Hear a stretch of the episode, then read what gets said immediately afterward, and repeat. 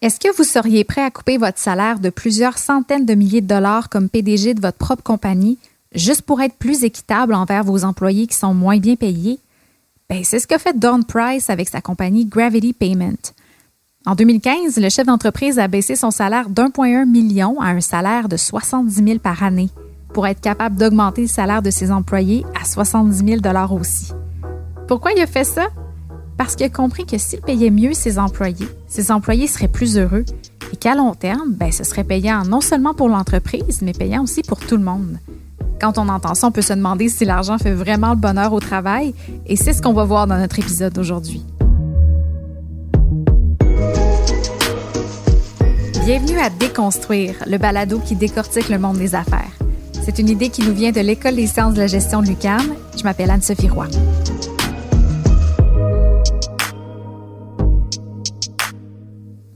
Dans les derniers mois, il y a plusieurs personnes qui ont changé leur rapport à l'argent et au travail à cause de la pandémie. Le journaliste François Breton-Champigny a pu en parler avec Jacques Forêt, qui est spécialisé en motivation au travail et professeur titulaire à l'École des sciences de la gestion de l'UQAM. Bonjour, Monsieur Forêt, ça va bien? Très bien vous-même? Oui, très très bien. Donc, malgré tous les mauvais côtés de la pandémie, moi j'ai remarqué que pour beaucoup de monde autour de moi, il y a une prise de conscience sur la place de l'argent dans leur vie. Comment est-ce qu'on explique ça, ce changement de valeur-là, justement, Monsieur Forêt? Qu'est-ce qui a changé selon vous concrètement? Ce qui a changé, c'est qu'il y a des services qui sont vraiment essentiels. Euh, lorsqu'on compare un préposé au bénéficiaire ou une infirmière présentement à un joueur de hockey, on se rend compte que l'infirmière et la préposée aux bénéficiaires sont plus essentielles que le joueur de hockey, plusieurs millions de dollars par année. Donc ça, ça peut être une première euh, prise de conscience. La deuxième prise de conscience, euh, on le voit avec euh, les différents programmes que les différents paliers de gouvernement ont mis en place, comme le PACME au Québec ou encore la prestation canadienne d'urgence au niveau fédéral. C'est que l'argent, lorsque on en est coupé rapidement, on en a besoin pour euh, se soutenir et ça amène un questionnement sur la place de l'argent et les significations de l'argent dans nos vies. Donc, euh, je dirais qu'il y a comme un, double questionnement, soit la place qu'occupent euh, nos emplois, le travail dans la vie, et est-ce que l'argent devrait venir du travail ou pas, dans quelle proportion, puis qu'est-ce qu'elle signifie? Donc, ça amène plusieurs chamboulements. J'espère que collectivement, on, va devenir plus intelligent après cette euh, période de turbulence-là. Est-ce que le salaire est si déterminant que ça dans le bonheur d'un employé? Ça, c'est une bonne question, puis on a des éléments de réponse là-dessus. Le, bonheur, si on le définit scientifiquement, on va l'appeler le bien-être subjectif, puis ça a trois sous-composantes. Être heureux, c'est avoir beaucoup d'émotions positives, avoir peu ou pas d'émotions négatives et avoir une satisfaction de vie qui est assez présente. Donc ça, c'est les trois sous-composantes euh, du bonheur ou du bien-être subjectif. Et il y a des enquêtes qui vont montrer qu'il y a un effet de plafonnement avec l'argent. Un peu comme lorsqu'on a faim et qu'on mange un repas, on mangera pas toute la, même quantité de nourriture, mais il va arriver un moment donné où nous avons une certaine satiété. Il y a des chercheurs qui ont testé l'hypothèse de la satiété financière, puis on démontre l'effet optimal de l'argent dans 164 pays différents, dans la fourchette qui se situe à peu près entre 65 000 et 105 000 dollars américains en dollars constants de, pouvoir d'achat, donc pour qu'on puisse comparer les données dans tous les pays. Donc, entre cette fourchette-là de 65 à 105 000 dollars, ça c'est des données agrégées, c'est là qu'on aurait l'effet maximal de l'argent sur plus d'émotions positives, moins d'émotions négatives et une assez bonne satisfaction de vie. Donc, est-ce que l'argent peut faire le bonheur? C'est plus le fait de s'extraire de la pauvreté qui va avoir euh, un effet. Puis dépasser un certain seuil, il y a, une utilité marginale qu'on va appeler, il n'y a, plus trop d'effet. Mais est-ce que le salaire, c'est important? La réponse, c'est oui, mais pas tant que ça. Donc, moi, dans le fond, ce que je comprends, c'est que c'est un peu dans ces limites-là qu'on peut retrouver notre confort puis notre bonheur, dans le fond. cette fourchette de prix-là qui est entre 65 000 et 105 000 dollars à peu près par année. C'est ça, c'est si on a des données agrégées. Donc, euh, dans ces échantillons-là, vous avez des, des gens qui vont habiter à New York ou Toronto, dont le coût de la vie est plus cher qu'à Montréal, au Québec, Montréal, c'est la ville la plus chère de, toute la province. Donc, euh, si on, avait des analyses un petit peu plus granulaires, plus précises, peut-être qu'on aurait des variations euh, dans cette fourchette-là. Mais vous avez raison de dire que dans des échantillons stratifiés représentatifs, dans 164 pays, l'effet maximal de l'argent sur le bien-être subjectif va opérer dans cette fourchette-là. Mais ce qui est euh, difficile avec l'argent, c'est que c'est tout le temps comparatif. Donc, peu importe le niveau de salaire que l'on a, euh, sauf les personnes les plus riches de la planète, il, y a tout le temps des gens qui vont gagner plus que nous et des gens qui vont gagner moins que nous. Et souvent, cette information-là est cachée, ce qui va amener beaucoup de comparaisons. Donc, l'argent, c'est une seule des catégories de raisons que l'on peut invoquer pour travailler ou faire n'importe quelle autre activité. Nous, ce qu'on utilise, c'est la théorie de l'autodétermination. En anglais, c'est Self-Determination Theory. On est environ 500 chercheurs sur la planète qui l'utilisent. Euh, c'est utilisé depuis les 45 dernières années. cette théorie-là mentionne qu'il y a quatre grandes raisons qu'on peut invoquer pour faire n'importe quelle activité, dont le travail. Vous avez le plaisir, le sens, la réputation, l'ego et les récompenses. Donc, l'argent, le salaire, toutes les bonifications matérielles se situent dans cette quatrième raison-là. Les récompenses les récompenses exactes qui peuvent être sociales ou matérielles. Mais si on enlève l'argent, il reste encore trois autres catégories de raisons pour travailler. Et si vous demandez aux gens qu'est-ce qui est le plus significatif dans leur vie, ils vont vous répondre des trucs comme euh, euh, le, temps que j'ai passé en famille, mes enfants, mes amis proches, etc. Puis ça n'a aucun rapport avec l'argent.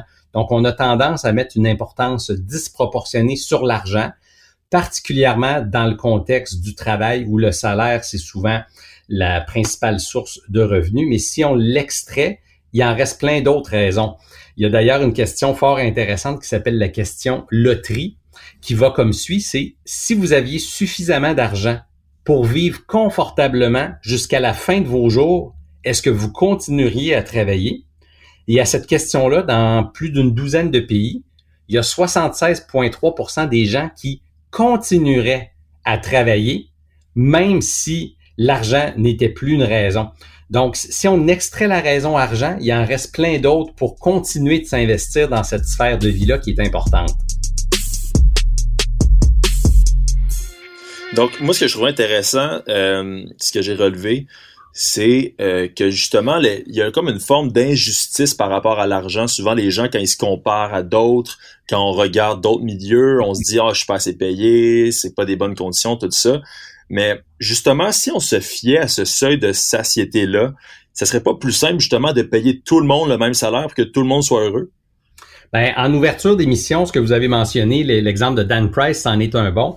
C'est un chef de compagnie qui a, qui a, vu les travaux des deux prix Nobel d'économie, Angus Deaton et Daniel Kahneman, qui montrent justement qu'il y a un effet de satiété de l'argent. Dépasser un certain seuil, l'utilité marginale de l'argent n'opère plus, n'a plus d'effet. Donc, lui, ce qu'il a fait, ce qu'il a bien compris dans son exemple, c'est que une perception d'équité ne veut pas dire de l'égalité. Ça, c'est une distinction qui est très importante. L'égalité, c'est tout le monde ferait le même salaire. L'équité, c'est ce n'est pas tout le monde qui fait le même salaire, mais il y a de bonnes raisons qui justifient les écarts. Donc, que quelqu'un soit plus payé qu'un autre, s'il y a des bonnes raisons qui le justifient, les gens sont capables de l'encaisser. Lorsque cet écart-là est trop grand ou injustifié, c'est là souvent qu'on va avoir tendance à le cacher ou encore à trouver des raisons bidons pour les justifier. Donc, à votre question, est-ce qu'on devrait payer tout le monde le même salaire? La réponse est non. Mais est-ce que les écarts devraient être moindres que ce qu'on voit présentement? La réponse, c'est tout à fait.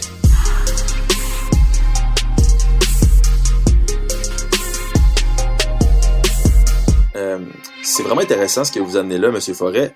Moi, ça me fait penser, j'ai déjà vu une statistique qui disait que les 100 Canadiens les plus riches font le salaire annuel moyen d'un Canadien à 11h52 le 2 janvier de l'année. Ça, c'est fou, là. Ça veut dire qu'en une journée et demie, ils font le salaire moyen d'une personne en un an. Oui. Donc ça, c'est, ça veut dire que ces personnes-là, euh, c'est dans l'écart, sont complètement euh, out, là, si on peut dire. Oui, oui, ils sont complètement euh, off the chart en bon franglais. Ouais. Euh, puis encore là, on va avoir recours à la science. Il y a les excellents travaux de Michael Norton avec Kiat Pongzan. Michael Norton, c'est un chercheur à Harvard Business School. Il a sondé les esprits de 55 000 personnes dans plus d'une quarantaine de pays de partout sur la planète en contrôlant pour les orientations politiques telles que êtes-vous de droite ou de gauche, en contrôlant pour leur niveau d'éducation, même pour le salaire des gens, ils se sont rendus compte que le désir d'équité, pas le désir d'égalité, mais bien le désir d'équité, c'était un, élément commun, c'est un élément qui fait partie de notre humanité commune. Donc, en sondant ces 55 000 personnes-là, ils ont posé des questions euh, assez simples mais puissantes, telles que combien devrait gagner la personne la plus payée par rapport à la personne la moins payée dans votre compagnie ou encore dans votre gouvernement. Donc, il y avait deux cibles différentes, soit les compagnies ou les organisations gouvernementales. Et peu importe votre orientation politique, votre salaire, votre niveau d'éducation, on se rend compte que le facteur multiplicatif entre le salaire moindre et le salaire le plus élevé devrait se situer environ entre 5 et 10 fois le salaire maximum. Donc, si quelqu'un fait 25 000 dollars dans une compagnie ou une, euh, euh, une société, on devrait multiplier par ça par 10, donc un quart de million, 250 000 dollars, et ça devrait être le salaire maximal. Au-delà de cet écart, il faut mettre en place des mécanismes soit qui cachent ces iniquités-là, ou encore trouver des raisons bidons qui se tiennent pas du tout, mais que l'on va prendre comme première approximation pour les justifier. Donc, peu importe où on est sur la planète, il faut qu'il y ait des écarts. Il y a des gens, il y a des emplois qui sont plus méritants que d'autres. Il y a des emplois que seules certaines personnes peuvent faire. Puis l'argent, ça peut être une des façons de reconnaître ses talents, ses forces, ses compétences-là hors du commun. Mais l'écart doit être beaucoup moindre que ce qu'on voit présentement. Puis justement, tu sais, euh, comment est-ce qu'on peut utiliser euh, l'argent pour faire le bonheur du plus grand nombre en sachant toutes ces données-là? Ça, c'est une bonne question. Euh, une des avenues qui est euh, observée dans, la recherche, sans que ça soit nommément dit, c'est tout ce qui gravite autour de la transparence salariale. Donc, il y a comme cinq grands niveaux de transparence salariale. Le, premier niveau, c'est combien tu gagnes. Donc, tu sais, toi, quel est ton salaire, et c'est comme le premier niveau. Le deuxième niveau, c'est pourquoi j'ai obtenu ce salaire-là? Donc, on t'explique qu'avec ton expérience, ton diplôme, etc., tu mérites tel salaire. Ensuite, c'est où euh, votre argent est-il investi? Est-ce que vous avez à la fois un salaire, un régime de retraite, des assurances, etc. Ensuite, il y a le pourquoi. Donc, euh, on va vous expliquer pourquoi certaines personnes gagnent plus que d'autres. On va vous expliquer les paramètres qui justifient certains bénéfices comme, euh, je sais pas moi, une voiture de fonction, euh, une prime pour le logement, etc. Et le dernier niveau, ça serait une transparence totale où vous savez parfaitement qui gagne combien partout dans votre compagnie. Un exemple d'un pays de la sorte, c'est la Norvège, où avec l'équivalent de votre numéro d'assurance sociale euh, au Canada, vous pouvez avoir accès au salaire de tous les citoyens du pays. Wow. Aucune cachette. Pourquoi il n'y a pas de cachette? C'est que l'impôt est très progressif et les écarts salariaux, euh, même s'ils existent, ils vont être ensuite aplanis par les impôts progressifs. Donc, euh, les, impôts progressifs, c'est vraiment un vecteur de, de justice sociale très important. Puis on va souvent entendre les commentateurs au Québec ou même les, euh, les critiques économiques dire qu'on est les plus taxés en Amérique du Nord, voire au monde. Puis vraiment, on s'en fiche parce que cette taxation-là, cette imposition progressive-là, OK, c'est perfectible comme système, mais c'est un des mécanismes qui nous assure que le Québec c'est une des sociétés les plus équitables en Amérique du Nord. Donc, les coefficients d'inégalité au Québec sont relativement contenus. On a de bons filets sociaux qui permettent de rescaper les gens qui autrement tomberaient à la rue, comme ce qu'on voit aux États-Unis, et on devrait en être fiers. Donc là, je me suis un peu écarté de ta question de départ, je crois. je crois que l'équité, l'impôt progressif, la transparence salariale, ça peut être des bons vecteurs de restauration d'équité.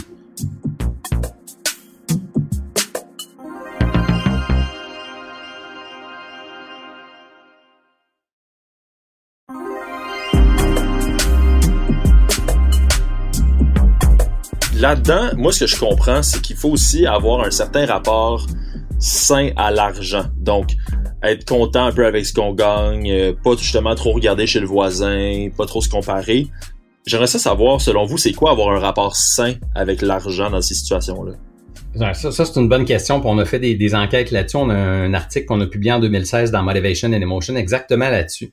Une des critiques qui est adressée à la théorie de l'autodétermination, c'est qu'on est souvent perçu comme disant qu'en milieu de travail, que le salaire, c'est mal. C'est, c'est vraiment pas ça que la recherche mentionne. Ce qu'on va constater, c'est lorsque les gens ont de très fortes orientations extrinsèques matérielles ou encore lorsque les gens ont des orientations qu'on va appeler euh, matérialistes, donc euh, essayer d'exprimer son vécu sur Terre via la possession de matériel, ça semble avoir des effets négatifs ou des effets mitigés. Donc, si vous avez des effets positifs, ils sont pas très puissants, puis dans le lot, on obtient des conséquences négatives. Donc, nous, pour euh, frapper sur ce clou-là, pour trouver des éléments de réponse pour nous aider à débloquer, on n'a pas demandé aux gens, est-ce que vous voulez faire de l'argent? On leur a demandé, pourquoi voulez-vous faire de l'argent? Donc, en faisant une recension de la documentation, on a été capable de trouver un questionnaire qui mesure 10 raisons différentes pour vouloir faire de l'argent. Euh, puis là, je vais, faire une petite capsule qui pour expliquer comment on a pu décider que certains motifs étaient positifs et négatifs. La, théorie de l'autodétermination mentionne que l'être humain a besoin de trois vitamines psychologiques pour bien opérer au quotidien.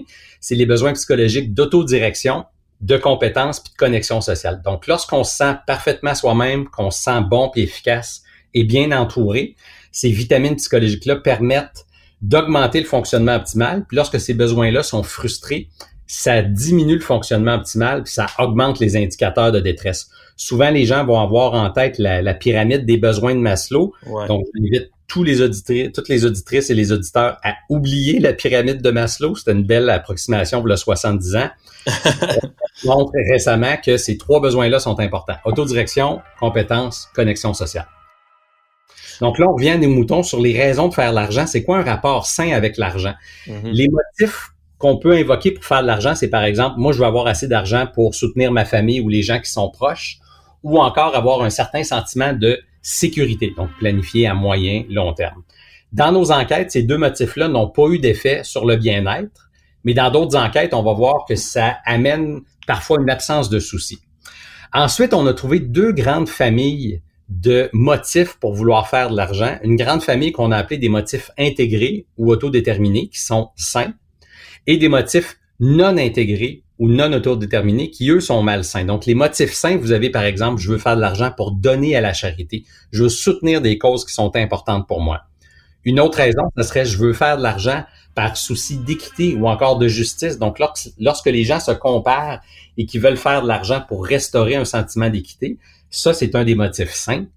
Ensuite, vous avez les motifs de liberté, de loisir et de fierté générale. Donc, lorsqu'on veut faire de l'argent pour élargir un peu notre marge de manœuvre, pour se payer des expériences, des, des explorations, ça peut être n'importe quoi, et souvent lorsqu'ils sont partagés, ces motifs-là augmentent la satisfaction des besoins d'autodirection, de compétences et de connexion. C'est pour ça qu'on peut mentionner qu'ils sont sains parce qu'en retour, ça augmente le bien-être. Mhm. Ensuite, vous avez les motifs malsains, non intégrés ou non, non autodéterminés. Donc, vous avez les motifs d'impulsivité, les gens qui veulent faire assez d'argent pour dépenser sans compter. Ensuite, vous l'avez mentionné dans votre question, les raisons de comparaison sociale, le syndrome du voisin gonflable. Donc, euh, vous avez une belle voiture qui a, qui a 4 ans, puis là, vous voyez que votre voisin a le nouveau modèle de l'année. Fait que là, ça, ça vous pèse, vous voulez vous prouver. Donc ça, la comparaison sociale va être un autre motif non intégré. Et finalement, utiliser l'argent pour surmonter ses doutes personnels. Donc, un peu relier l'argent à notre ego. Mhm. Ces motifs-là augmentent la frustration des besoins psychologiques, ce qui augmente ensuite le mal-être. Donc, à votre question, c'est quoi un rapport sain avec l'argent? C'est vouloir en faire pour les bonnes raisons et ensuite les dépenser sur des motifs qui vont amener le plus de satisfaction des besoins psychologiques chez soi et chez les gens autour de soi. Donc, c'est ça un, un rapport sain avec l'argent.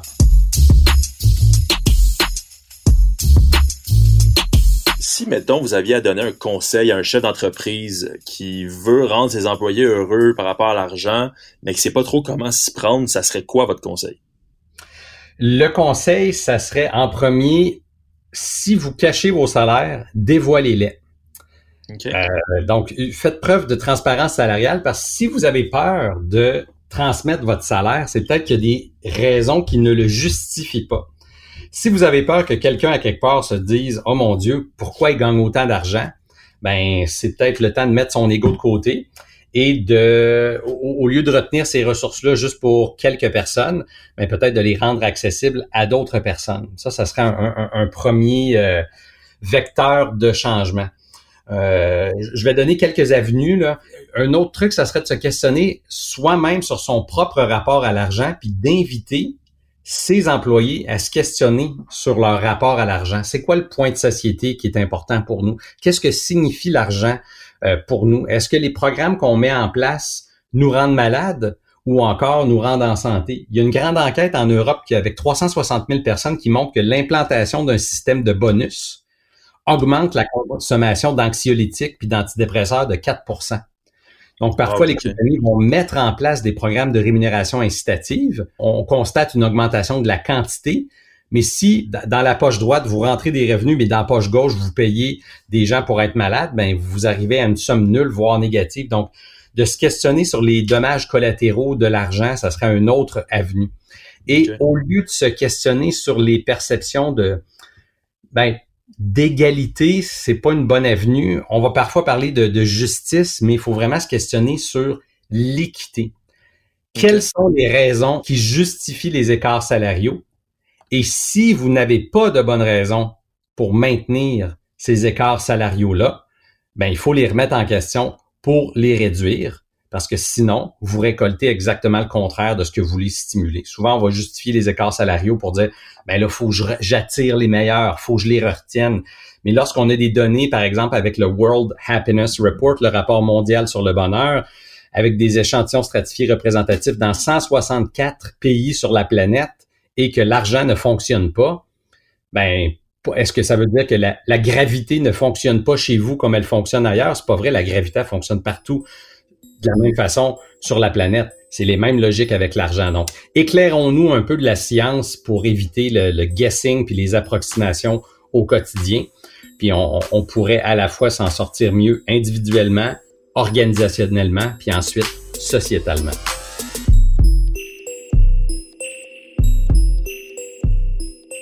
Les auditeurs qui voudraient en apprendre davantage, à quel endroit est-ce qu'ils peuvent retrouver vos travaux?